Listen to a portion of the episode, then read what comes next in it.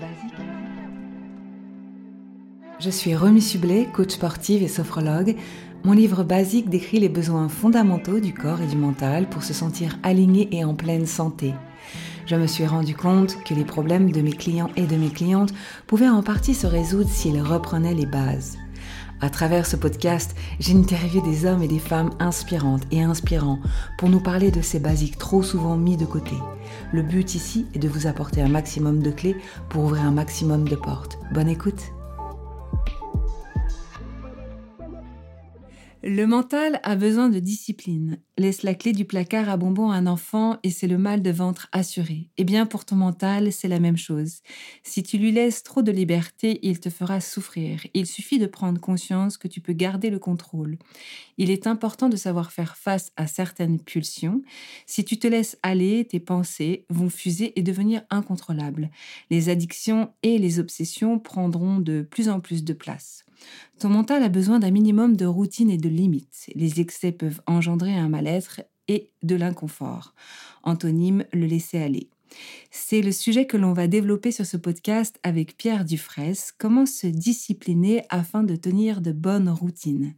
Depuis plusieurs années, Pierre permet à de nombreuses personnes de trouver leur chemin, de se discipliner afin de se sentir plus fort. Pierre transmet ses connaissances avec passion et son énergie débordante, physique et mentale, est contagieuse. Bonjour Pierre, je suis très contente que tu interviennes dans ce podcast basique. Comment vas-tu ? Bonjour Romy, je vais très bien, c'est moi qui te remercie. Un grand, un grand plaisir. C'est un bonheur de t'avoir sur ce podcast. Comment tu te définis à ce jour ? Quel est ton métier ? J'ai presque envie de dire ta mission. Alors, c'est trois, trois choses très différentes, hein, parce que je me définis d'une, d'une, d'une manière. Le, le métier, c'est autre chose. Et bien que généralement, de nos jours, on dit euh, je, suis, euh, je suis boulanger, je suis. Euh, alors que non, je pratique la, la, voilà, la boulangerie. Ou, alors, c'est, c'est certainement pas notre identité, hein, notre travail. Avant ça, est-ce que tu peux me dire le petit texte que tu as lu ? euh, c'est lu d'un, La source, c'est un stoïcien. C'est Marc Aurèle, c'est quoi ? Parce que ça ressemble beaucoup à. C'est moi-même. Tiré oh. du livre basique, justement, que j'ai écrit. Okay. Je suivais chaque thème, l'amour, la discipline. Il y a euh, dix points pour le corps, dix points pour le mental, des besoins un petit peu qu'on a, un petit peu beaucoup d'ailleurs. Et la discipline en fait partie. Pour expliquer un petit peu aux gens euh, qu'il est important de se discipliner, euh, mm-hmm. j'ai écrit ce texte. Voilà. Super. Moi, j'ai, j'ai vraiment apprécié parce qu'il rejoint beaucoup la philosophie stoïcienne euh, que j'aime tant. Et euh, on voit toujours ce, ce, ce côté du, euh, du ping-pong qu'il y a entre la raison et les émotions. Et justement, si, euh, si on est doué de raison, c'est que la nature a bien fait les choses sans doute et qu'on on, on a un, un levier d'action sur nos émotions. On n'est pas comme un animal sauvage qui laisse tout euh, s'exprimer. Donc euh, voilà, petite parenthèse, pardon, et je reviens à ta question. Non, non, c'est très bien, c'est très euh... bien. Attends, c'est hyper important que tu donnes ton avis... Euh... sur tout ça. Et c'était un très beau texte, donc... Merci. Euh, je, voilà, je t'en prie. Euh, donc, euh, oui, euh, moi, j'aime me, me qualifier d'homme libre. Alors, ça, c'est, c'est Patrice Franceschi qui, qui le disait, un autre descendant des stoïciens. Euh, mais normalement, on ne doit pas se le dire à soi-même. Normalement, c'est les autres qui doivent le dire. Lui, c'est, ça a l'air d'être un homme libre. Euh, je suis avant tout un, euh, le, le, le fils de, de deux personnes merveilleuses. Vraiment, les plus belles personnes qu'il y a sur, sur cette terre. Un génie de la peinture et euh, une maman qui est un génie de l'amour. Voilà, ça j'aime bien le dire. Euh, le frère, le petit frère d'une, d'une merveilleuse grande sœur et euh, le petit frère d'un merveilleux grand frère. Voilà, ça c'est qui je suis.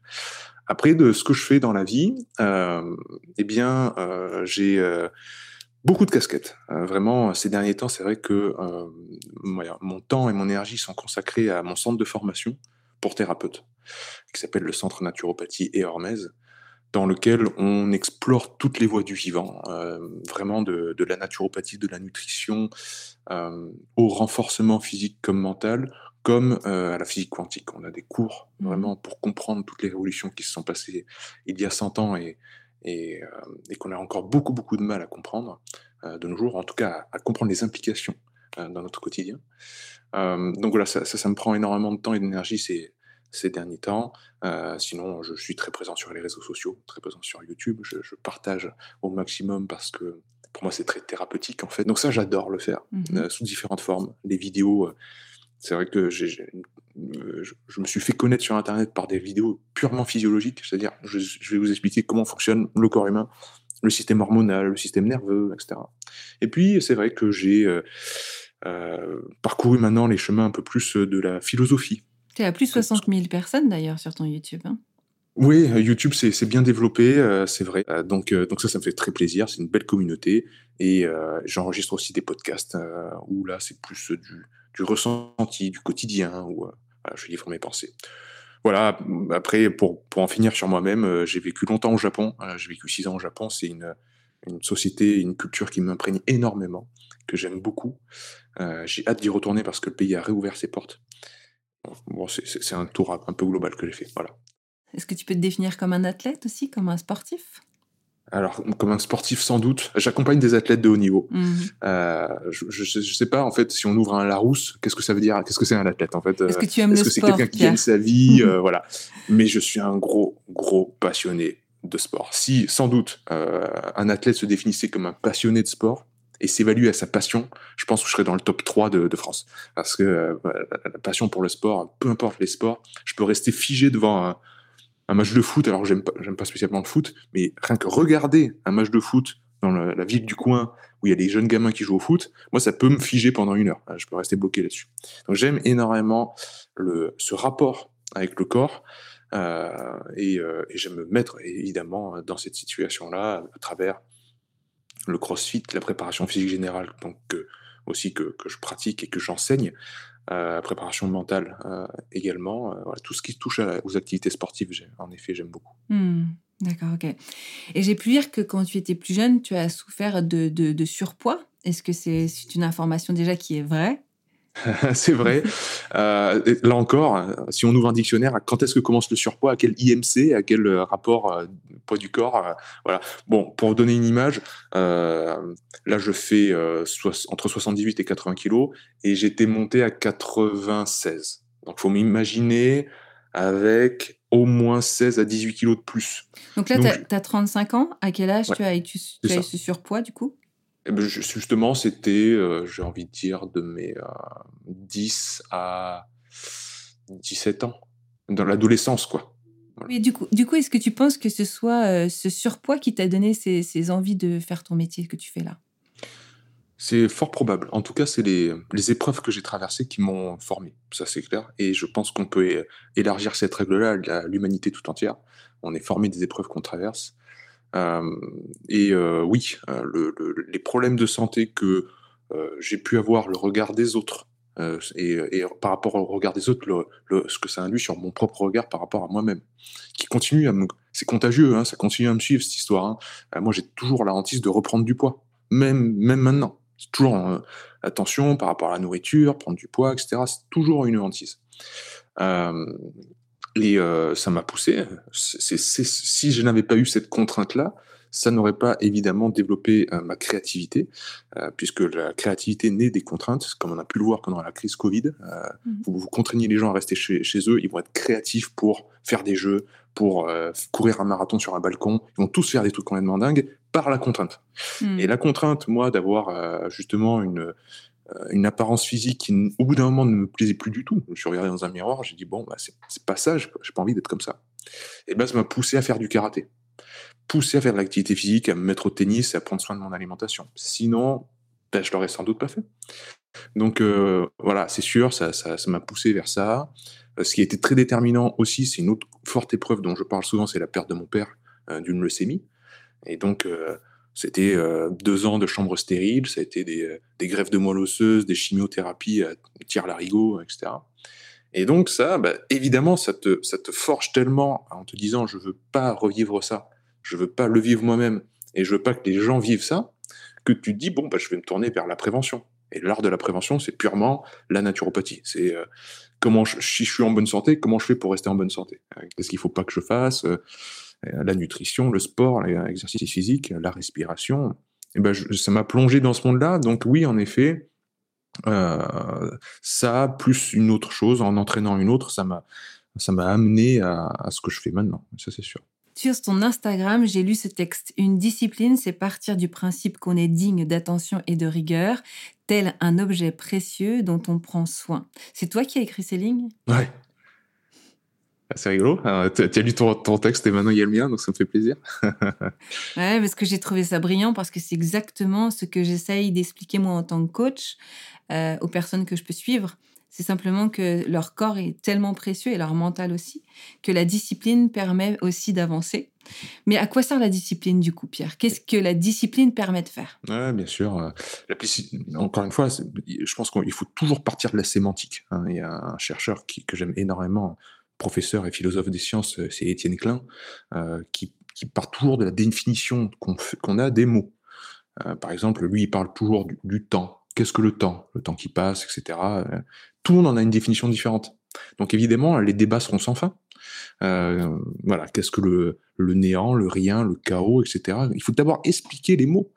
Et la discipline, si on prend ça comme on l'entend régulièrement, comme une forme de coercition, vraiment le truc militaire où on s'oblige en fait à faire des trucs chiants, concrètement, bon bah c'est cuit, c'est clair, ça marchera jamais cette histoire. Euh, bon bah on retombe dans l'auto-sabotage, on retombe dans le truc où je me, je me taille les veines, quoi. Non, la discipline, c'est justement, euh, si t'avais un disciple, à quel point tu lui donnerais de l'amour pour qu'il progresse ? Bon bah ce disciple-là, en l'occurrence, c'est toi. Donc à quel point tu vas euh, façonner l'environnement pour qu'il y ait euh, croissance. Donc c'est pas programmer des, des trucs qui nous gonflent, c'est, c'est pas bon demain il faut que je me force à faire du sport à huit heures, faire cent pompes, et cetera.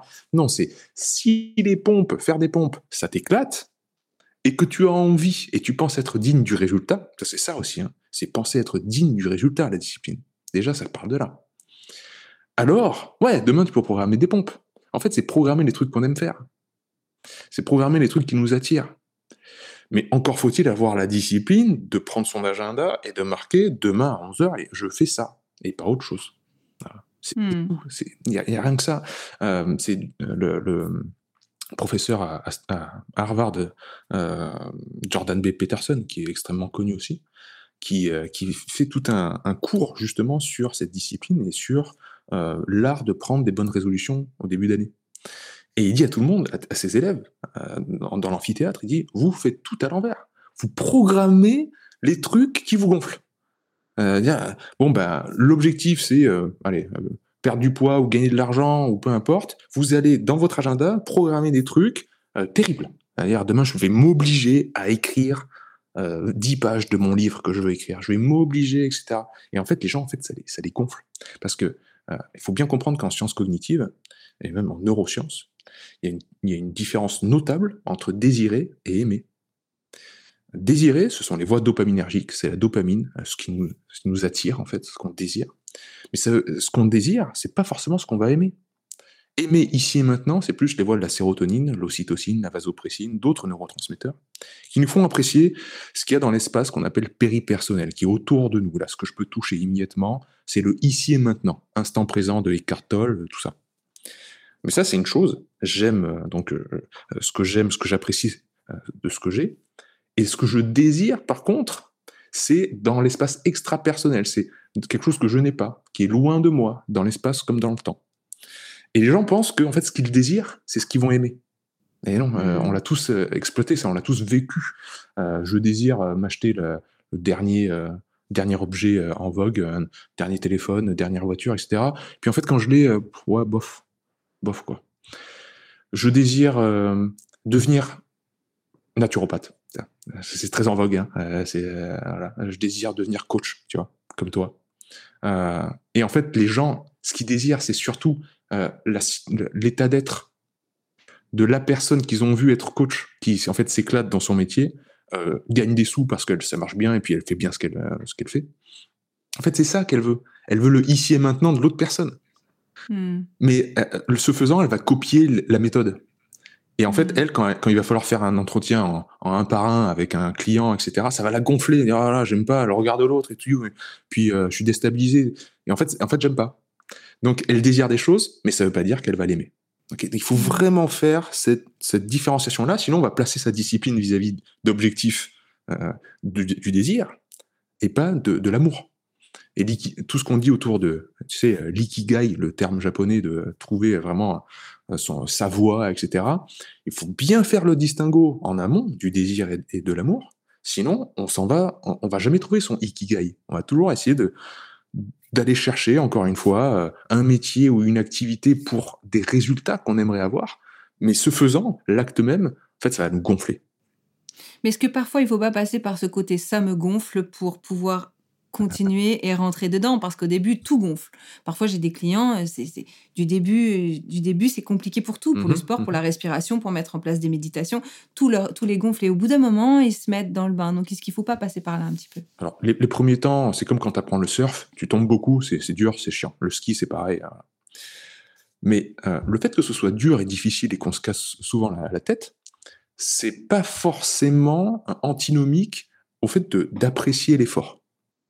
Mmh. C'est-à-dire que euh, quand tu trouves un sport vraiment qui te plaît, par exemple le tennis, moi j'adore le tennis, c'était mon, vraiment mon sport de cœur. Euh, quand t'es sur un court de tennis, t'es vraiment t'es avec un bon joueur en face de toi, tu transpires, t'as mal aux jambes, c'est, c'est dur, c'est pénible. En plus, le tennis, t'es tout seul avec cette putain de balle qui va dans le filet à chaque fois. Et vraiment, mentalement, c'est super dur, super dur. Pourtant, tu reviens le lendemain. Même si c'était une épreuve, tu remets le couvert le lendemain. Pareil pour la course à pied, pareil pour tout, en fait. Euh, le goût de l'effort, c'est pas parce que c'est dur et qu'on se casse la tête, euh, qu'on kiffe pas, en fait. Sur le moment, en fait, euh, on dit « Ouais, ok, ça fait mal, ça pique, j'ai mal partout, mais punaise, qu'est-ce que c'est bon, en fait ?» C'est mmh. ça qu'il faut arriver à trouver. Mmh. Euh, la pénibilité, euh, c'est autre chose. Euh, donc, euh, voilà, la difficulté, le fait que ce soit complexe, difficile à mettre en place, que ça prenne du temps aussi. Qu'enfin, on prenne le temps. Hein, euh, que ce soit pas une vidéo TikTok, le truc. Hein. Non, il y a des temps qui sont incompressibles, comme le temps de l'apprentissage. Il faut, euh, il faut pas que vous regardiez et vous écoutiez ce podcast en fois deux, par exemple, parce que euh, moi, je me bats contre ça. Tous les moments de silence, tous les moments où je me reprends, et cetera, ou toi aussi, Romy, où tu vas, tu vas laisser le temps pour le propos de redescendre, et cetera, et de relancer une question, c'est important. C'est comme ça que le cerveau enregistre les informations. Si vous mettez en fois deux ou en fois trois, mais... laisse tomber, en fait. Vous voulez juste accumuler de l'information et pas obtenir de la connaissance. Ça, ça n'a rien à voir. Mmh. Donc, euh, oui, certes, il y a des moments où c'est dur. Les processus sont difficiles. Mais c'est parce que c'est difficile qu'il y a apprentissage. C'est parce qu'il y a contrainte. Où on est obligé. Quand tu apprends le dessin, tu es avec un, un, un stylo, un feutre ou un crayon et sur une feuille de papier, tu es contraint par plein de choses. Et le professeur te dit non, tu ne vas pas dessiner un éléphant aujourd'hui. Hein, tu vas dessiner vingt fois le même visage. Pour apprendre les proportions du visage. Bon, ben, c'est pas facile. Mais dans le processus même, que ce soit contraignant, euh, il va y avoir des choses qui vont se développer. C'est obligé de passer par ce processus-là. Mais ça veut pas dire que euh, ça va être tellement pénible que tu vas arrêter. Le lendemain, tu vas revenir, parce que tu sens que c'est bon pour toi. Voilà. Est-ce que la discipline, c'est pas aussi... Est-ce que la clé de la discipline, c'est pas aussi la curiosité? Pour toujours se renouveler et jamais se lasser. Parce que tu sais comment c'est, au bout d'un moment, on a quelque chose et ensuite, on a envie d'avoir autre chose. Mais est-ce que c'est pas d'être curieux au final, d'aller chercher des informations, d'aller se renseigner sur plein de choses pour pouvoir tenir une discipline ? euh, Il doit y avoir sans doute euh, de ça. La curiosité, c'est, c'est, c'est, c'est évidemment, c'est un magnifique défaut, comme on disait. Euh, je, je, je, il faudrait qu'il y ait la curiosité, mais aussi euh, autre chose de très important, c'est l'absence de peur. Euh, Il faut, il faut être curieux, mais sans avoir peur. C'est-à-dire pouvoir les voir partout, surtout en soi, euh, sans avoir en fait de détruire et de tuer la personne qu'on était euh, précédemment, par le passé. Euh, il y a l'un des plus grands neuroscientifiques euh, actuels qui est toujours vivant, il s'appelle Carl Freeston. C'est vraiment une personne, mais c'est notre Albert Einstein du moment, bien qu'il soit très peu connu du, du grand public. Cette personne-là, euh, il a, il a mis au point une une théorie qui s'appelle le, le principe d'énergie libre. Et pour vous la faire courte, il dit qu'en fait, le, le cerveau, c'est une machine à prévoir les choses, c'est la prédiction, et son job, c'est de, ré, c'est de réduire au maximum l'entropie, c'est-à-dire la dispersion d'énergie. Le fait qu'on gaspille de l'énergie pour rien. Parce que, en grosso modo, notre organisme, il veut juste vivre longtemps. Okay ? Donc, il pense qu'à la survie. Et ce faisant, le cerveau fait, établit des prévisions, et il veut absolument que son observation corresponde à sa prévision. On a tous fait. Euh, si tu as le modèle de... Euh, je suis sûr que chez toi, il y a des poêles euh, pour, pour, pour faire la cuisine. Euh, si il établit le modèle que la poêle, c'est chaud, la poêle égale brûlure, la prochaine fois que tu vas toucher sans faire exprès une poêle, tu risques de vite retirer la main en pensant que tu t'es brûlé. C'est-à-dire, aïe, mmh. et tu auras même un signal de douleur, alors qu'en fait, la poêle était froide. En fait, il n'y avait pas le feu dessous, mais euh, c'était un réflexe, quoi. Parce que il y avait un modèle, ton cerveau avait fait un modèle. Mmh. En fait, euh, le truc, c'est qu'on on, on se crée nos propres modèles aussi de notre propre identité, de qui mmh. on est. Hein, euh, Pierre Dufraisse, trente-cinq ans, euh, fait des vidéos sur YouTube, tout ça, c'est, c'est mon identité. combien, à quel point ce serait coûteux pour moi de casser ces modèles-là. En fait, pour le cerveau, c'est extrêmement coûteux de casser les modèles. Euh, ils ont fait une expérience sur le, le, le campus de Stanford, par exemple, qui, qui exprime très très bien ça. Il y a, euh, c'est le jour, la, la journée des portes ouvertes sur le campus. Donc, il y a des touristes et il y a aussi des étudiants. Et en fait, il y a, ils vont piéger, piéger un touriste. Euh, des étudiants vont voir un touriste et l'étudiant, il est avec le costume de Stanford, donc tu vois, c'est à l'américaine, donc c'est, c'est vraiment le, le costard euh, euh, typique de Stanford et tout. L'étudiant pose une question au, au touriste. Euh, il dit euh, « Ouais, voilà, j'aimerais me, me, aller dans euh, le bâtiment B, euh, vous savez où c'est euh, ?» et cetera. Et le touriste tourne la tête et commence à parler. Et euh, là, il y a deux autres étudiants qui sont complices, qui, qui transportent une grande porte. Et pendant une fraction de seconde, en fait, le touriste, il voit plus l'étudiant. Et ce qu'ils, ce qu'ils ont fait, c'est qu'ils changent euh, l'étudiant. C'est-à-dire c'est une autre personne, un autre étudiant, mais avec le même euh, truc de Stanford, avec le même euh, costard. Et euh, les gens avec la porte s'en vont. Et là, le touriste, il retrouve en face de lui une personne complètement différente. Donc c'est, c'est vraiment une autre personne, mais qui a le même, euh, évidemment, costume de Stanford. Et il continue son explication, comme si de rien n'était. Parce qu'en fait, son cerveau ne veut, ne veut pas changer de modèle. Pour lui, un étudiant sur un campus, c'est un étudiant lambda. Il veut pas changer. C'est coûteux pour lui. Et les gens, en fait, vont préférer le malheur à l'incertitude. C'est ça. C'est que notre cerveau, il préfère être malheureux. Si c'est votre modèle d'être euh, Jean-Pierre qui est malheureux et dépressif, vous allez avoir plutôt tendance à rester Jean-Pierre malheureux et dépressif plutôt que devenir Jean-Pierre, la superstar sur Internet, beau gosse euh, et qui a du succès. Autrement dit, quand on veut changer, vraiment changer, hein, et qu'on veut devenir une autre personne, il faut déjà arriver à tuer le modèle que l'on était dans le passé. Et ça, c'est très coûteux pour le cerveau. Donc, il ne faut pas avoir peur de le faire. Donc, pour revenir à ta question sur la curiosité, la curiosité, certes, on va avoir envie de devenir quelqu'un d'autre. Envie. Mais c'est vachement coûteux pour, nous, pour nous-mêmes, pour notre cerveau, et cetera. Donc, arriver à couper qui on était, euh, pff, c'est pas facile. Mais il faut, il faut déjà l'exprimer, le verbaliser, c'est en prendre conscience. Et c'est pour ça que toutes les thérapies euh, où on peut en parler avec un psychologue, un psychiatre, et cetera, ça va aider au processus. Et se rendre compte que, en fait, euh, on se fait de l'auto-sabotage un peu tout le temps. Mmh. Parce que dès qu'on a une occasion de réussir quelque chose, on se dit « Ah ouais, mais inconsciemment, hein, ouais, mais en fait, si je réussis, je ne serai plus euh, Pierre, euh, trente-cinq ans, euh, euh, et tout mon modèle va se casser la figure. Hein. » Donc, euh, mon cerveau, il ne veut pas changer de modèle. C'est coûteux pour lui. Donc, en fait, je ne vais, je vais, je vais pas m'autoriser à réussir. Et bon, on en revient à notre première définition. La discipline, c'est d'abord croire qu'on vaut la peine de, du résultat, des routines qu'on va mettre en place, et cetera. Donc, pas facile, cette histoire. D'abord, il faut se dire, bon, euh, je vois le résultat que je veux avoir. Par exemple, la perte de poids, c'est quelque chose qui est euh, très en vogue. Donc, euh, je veux être svelte. Voilà, je veux perdre du poids, et cetera. Machin. Imaginez-vous avec dix kilos en moins, imaginez-vous avec les tablettes de chocolat, imaginez-vous euh, en bikini et tout ce que vous voulez, est-ce que vous, vous valez le coup? Est-ce que vous allez assumer cette image-là? Est-ce que vous allez enfin être fier de vous? Ou est-ce que, euh, en fait, non. En fait, euh, ça ne le fait pas. Est-ce que vous, vous valez la peine de ces changements-là? Ça, c'est, en fait, c'est la première base en fait, de la discipline. Et si la réponse est oui, dit franchement oui, je pense que je vaux le coup, là, ce sera beaucoup plus facile de mettre en place les outils euh, pour y arriver. Et du coup, qu'est-ce que tu penses de la motivation extrinsèque? Parce que souvent, tu vois, certaines personnes disent euh, « Moi, j'ai beaucoup plus... Du, du, » Il y a deux jours, il y a une personne qui m'a dit euh, « Moi, je ne vais pas à la salle de sport si je suis toute seule. Mm-hmm. Par contre, j'irai à la salle de sport si je suis accompagnée. Mm-hmm. » Est-ce que ces, ces, ces personnes qui pensent comme ça peuvent changer leur discipline, peuvent changer cette façon de penser? Oui, bah, pff. C'est, c'est génial, la motivation extrinsèque. Hein. Euh, on sait que l'une des meilleures, meilleures façons de, d'augmenter la testostérone, chez l'homme comme chez la femme, hein, euh, c'est la concurrence, c'est la compétition en tout cas. Avoir une saine compétition, euh, tu vois, un collègue qui donne un coup de coude, il dit « tu vas voir, je vais finir avant toi » et tout, ça motive, non seulement, mais en plus, on sait qu'inscrit en nous, génétiquement, notre corps réagit sous forme de croissance, parce que la testostérone, on sait que c'est l'une des hormones anabolisantes du corps. Homme-femme. Homme et femme. Euh, donc, euh, bon, c'est bien. Euh, mais euh, dans les, justement, dans les, la préparation mentale, euh, on s'attache toujours à coupler avec la motivation intrinsèque. C'est-à-dire qu'on ne peut pas se reposer que sur l'une ou que, que sur l'autre. On ne peut pas être dépendant sans arrêt d'autrui ou des circonstances. Il faut que de temps en temps, si vous êtes seul avec vous-même, votre narration interne soit suffisamment résiliente pour vous dire « Eh ben aujourd'hui, j'avais prévu, voilà, ma discipline, c'était qu'à onze heures, je devais passer trente minutes à dessiner parce que j'apprends le dessin. Allez, j'y vais. Je sais que j'aime ça en plus, donc euh, non, je, je, allez, j'y vais. Euh, » Ce genre de choses.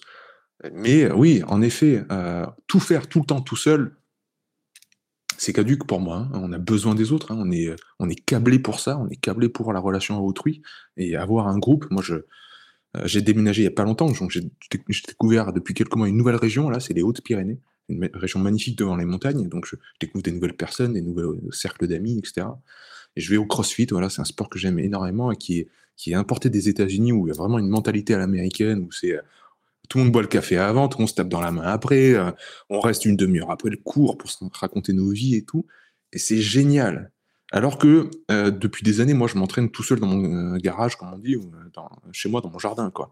Euh, mais j'ai besoin des deux. Et euh, pour mon centre de formation, on se retrouve euh, quatre fois par an dans des stages de quatre à cinq jours en immersion totale avec un groupe. Voilà. Ce que j'ai plus du tout l'habitude de faire. Enfin, en tout cas, c'est pas ce que, ce que je vis au quotidien.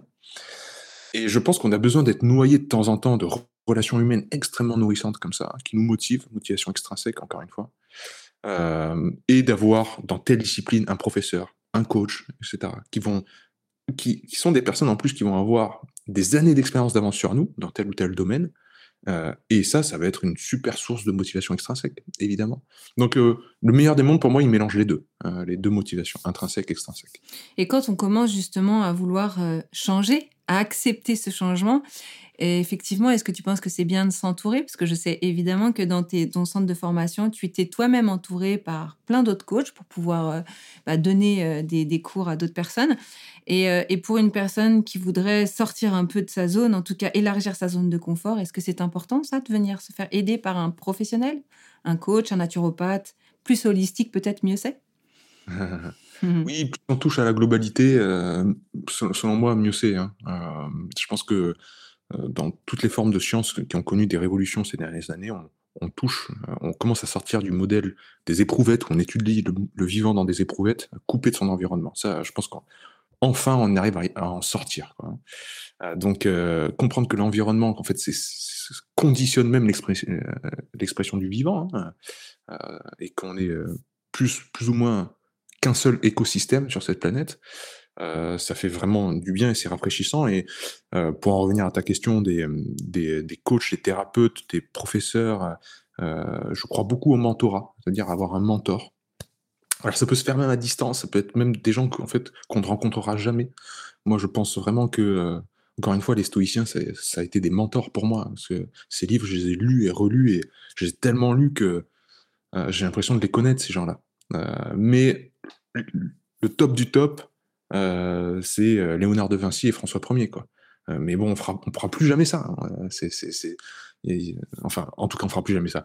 On n'a pas tous les moyens d'avoir un Léonard de Vinci qui vient à la maison et qui nous mentorise. Ben, ça, c'est clair.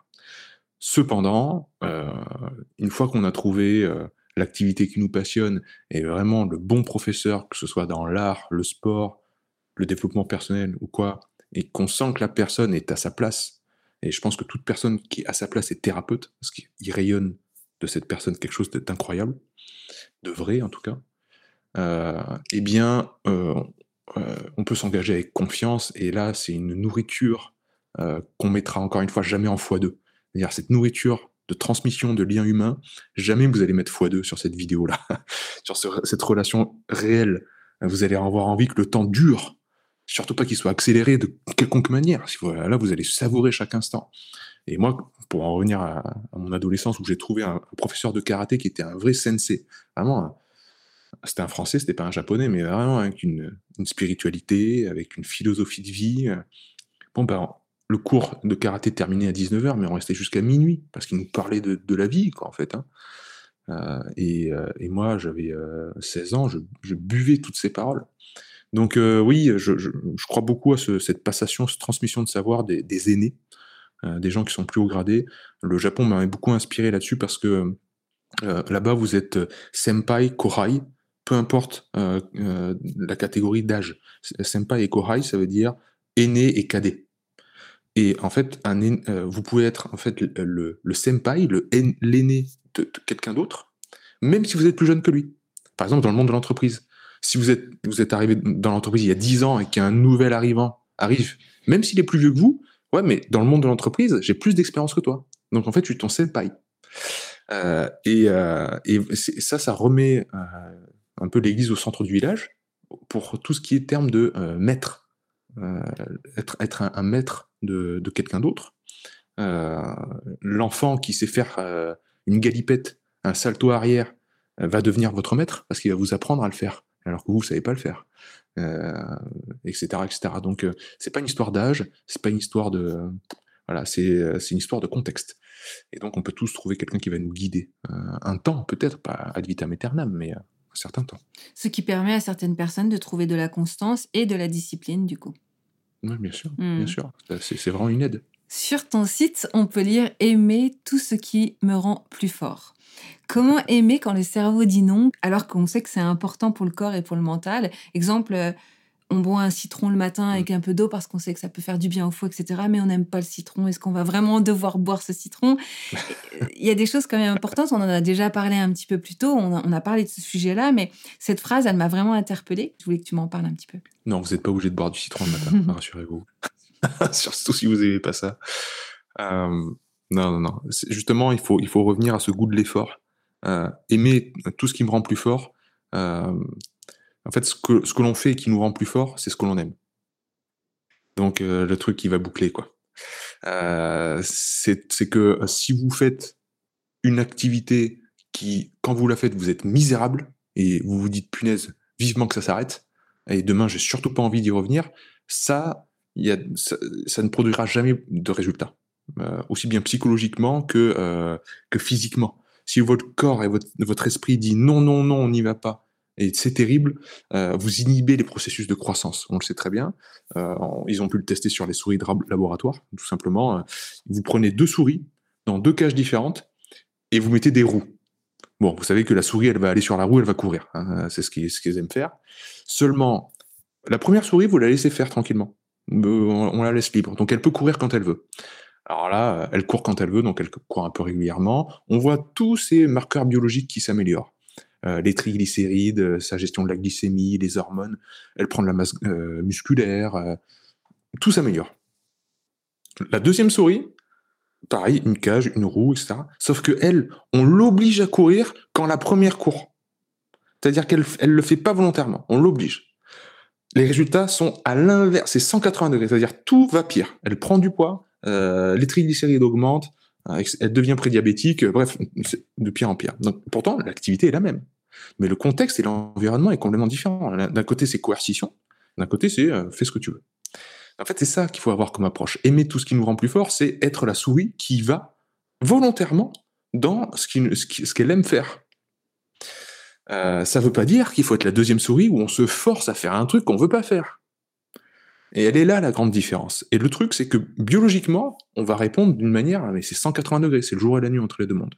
Donc, euh, euh, c'est pas euh, je me force à boire du citron parce que j'ai, j'ai vu un gars sur Internet qui avait dit que c'était bon de boire du citron. Si j'aime pas ça, si ça me révulse, si j'ai envie de vomir à chaque fois que je bois du citron, euh, et que je me dis, punaise, demain matin, il faut que je reboive un citron, non mais quelle horreur. Et là, on a tout faux, hein, clairement. Et malheureusement, tu, c'est un très bon point que tu soulèves parce que... Euh, Internet est pétri de ça, c'est-à-dire on ne vend que des méthodes, sans parler des principes. Les grands principes, hein, qui nous, les règles et les, et les méthodes, c'est ce qu'on s'implique, s'impose à soi-même. Les principes, c'est ce qui s'impose à nous. Ce qui s'impose à nous, euh, c'est notamment ce que je viens de vous expliquer, c'est que la dopamine, c'est ce qui vous donne envie de faire un truc, c'est la motivation, c'est ce qui va nous pousser à.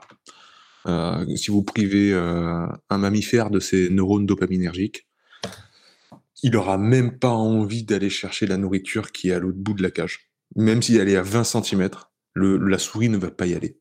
C'est euh, vraiment vous qui êtes sur votre canapé, qui ne voulez même pas vous lever, prendre la télécommande de la télévision. C'est zéro. On ne va même pas jusqu'au frigo, euh, tant pis. Quitte à vraiment à, à, à se laisser mourir de faim, quoi. La dopamine, c'est à ce point-là. Ça nous pousse au mouvement. La testostérone, c'est ce qui nous donne, c'est, c'est ce qu'on ressent, quand on en parlait tout à l'heure, en plein effort, même si ça pique, que ça fait mal, que c'est, les muscles brûlent et que les, les poumons crament, ce qui nous fait nous dire, punaise, en fait, c'est, c'est cool, là, je m'éclate, et demain, je vais recommencer et tout. C'est le goût de l'effort. Euh, ça, c'est, on s'est rendu compte que c'est euh, notamment la testostérone euh, qui nous donne ça. Si vous n'avez ni l'un ni l'autre, vous n'avez pas envie d'y aller, pas de motivation, pas de désir, et quand vous le faites, vous ne vous éclatez pas, euh, on fait fausse route, donc, très clairement. On peut quand même apprendre à aimer des choses qui peuvent être super, enfin top pour le mental ou pour le mmh. corps. Par exemple, parfois, on peut se mettre dans... On n'a pas envie... On aime le sucre, on aime le gras, mais on se dit, bon, je vais apprendre à aimer mieux manger, par exemple. Tu vois ? C'est aussi faire un effort, parce que si on dit aux gens que euh, faites que ce que vous aimez, ils peuvent aussi le prendre dans un sens où ce ne soit Bien pas sûr. Positif pour eux. Euh, très clairement. Euh, on, on peut pas... Euh, il faut, il faut mettre de la, comment dire, de la subtilité dans, dans les propos et dans les actes. Euh, je pense qu'on est tous doués après de...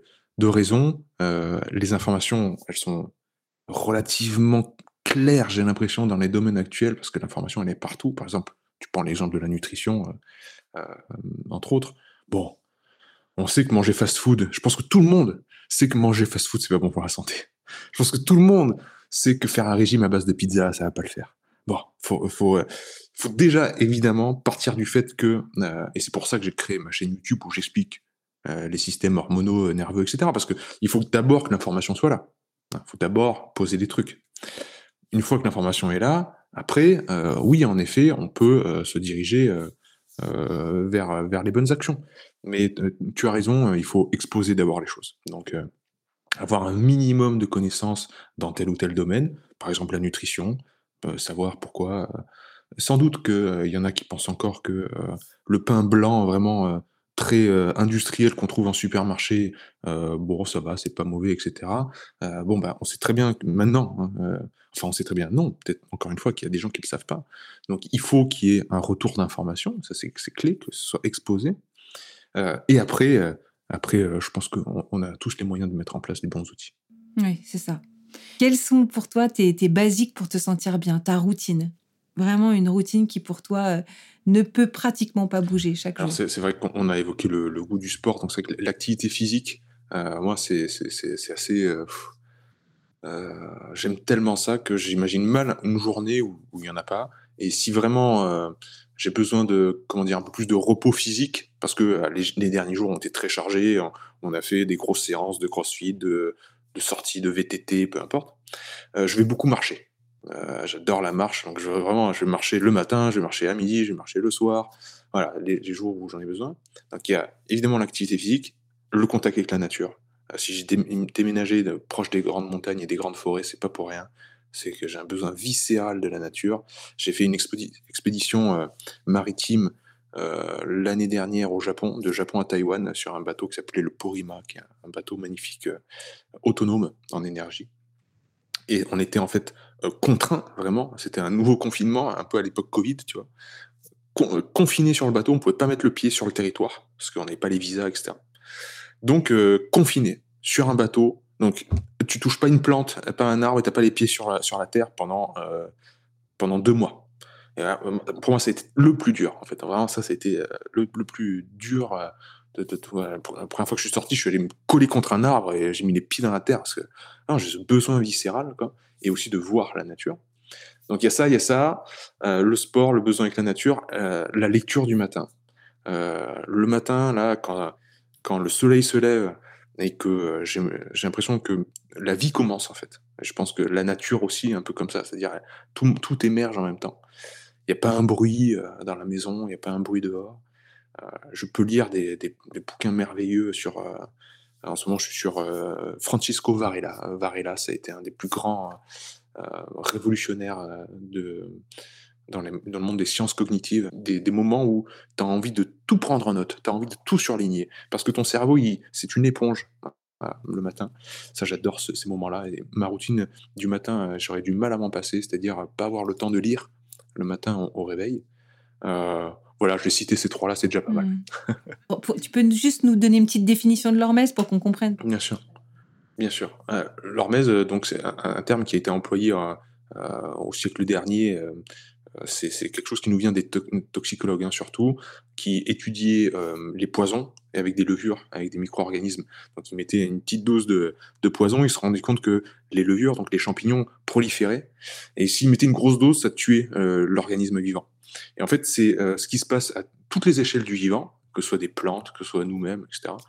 Euh, un petit choc, une, une épreuve, du froid, euh, peu importe, un effort intense, euh, si c'est à la bonne dose, et que l'organisme a la capacité de, de se reposer après coup, et d'intégrer l'information, elle se renforce. Donc, vous prenez une plante qui vit habituellement en plaine, si vous l'amenez dans un climat plus dur comme la montagne, à condition qu'elle s'y adapte, c'est-à-dire à condition qu'elle ne meure pas, si elle s'y adapte, elle sera plus résiliente. C'est-à-dire qu'elle aura développé des nouvelles défenses, euh, quelque chose de plus résilient, et cetera. Et bien, l'être humain, il est capable de faire la même chose. Par exemple, euh, bon, bah, j'utilise beaucoup, moi, l'exposition volontaire au froid. Euh, au début, le froid, euh, vous n'arrivez pas du tout à tenir sur une douche froide. Et puis, euh, parce que vous mettez en place euh, une routine de le faire un petit peu tout le temps, le mois d'après, en fait, c'est trop facile, c'est devenu trop facile. Et puis, le mois d'après, vous allez carrément dans, dans la rivière à côté, euh, qui est beaucoup plus froide, et cetera, et cetera. Donc, et vous avez développé en vous une résilience par rapport au froid. Donc, euh, ce processus d'amélioration, de renforcement, de gain, c'est l'hormèse. Donc, l'hormèse, c'est pas du tout se faire du mal, c'est pas du tout euh, se mettre dans un truc de l'inconfort, et cetera. Non, c'est juste s'améliorer. Donc, c'est synonyme de gain. Il faut vraiment euh, faire mmh. la différence. Je voulais juste savoir ce qui t'inspirait. Euh, autrui. C'est vrai que les autres euh, m'inspirent énormément.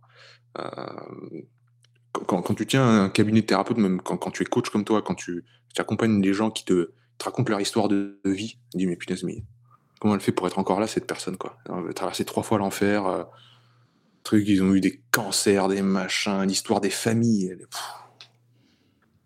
enfin bref, ils ont mmh. tous perdu des proches, et cetera. Euh, et ils sont là, euh, ils te racontent leur vie, euh, tout va bien, et cetera. J'adore observer les gens, écouter, euh, lire des biographies. Hein, tu lis des, des biographies de Mohamed Ali, tu lis des biographies de, des grands champions, des, euh, des, des gens qui ont fait des exploits, de Mike Horn, de, de ce truc. Autrui m'inspire énormément. Euh, et ça me permet de, de temps en temps, essayer de me rappeler que euh, moi aussi j'ai traversé des épreuves incroyables, que je suis toujours là, et que, en fait, euh, on est tous des super-héros. Il faut vraiment se le rappeler, ça, régulièrement, parce que euh, si on avait un, un, un ami qui parlait, parlerait aussi mal de nous qu'on parle de nous-mêmes, ce ne serait pas notre ami. Ben, c'est assez terrible, on a une narration euh, envers soi-même qui généralement est très négative. Hein. Je ne suis pas assez comme ci, je ne suis pas assez comme ça. Voilà. Même euh, interne comme externe, parfois on l'entend vraiment de la bouche des gens, c'est, euh, moi je suis bête, moi je ne suis pas intelligent, je, j'ai tout raté dans ma vie, euh, et cetera.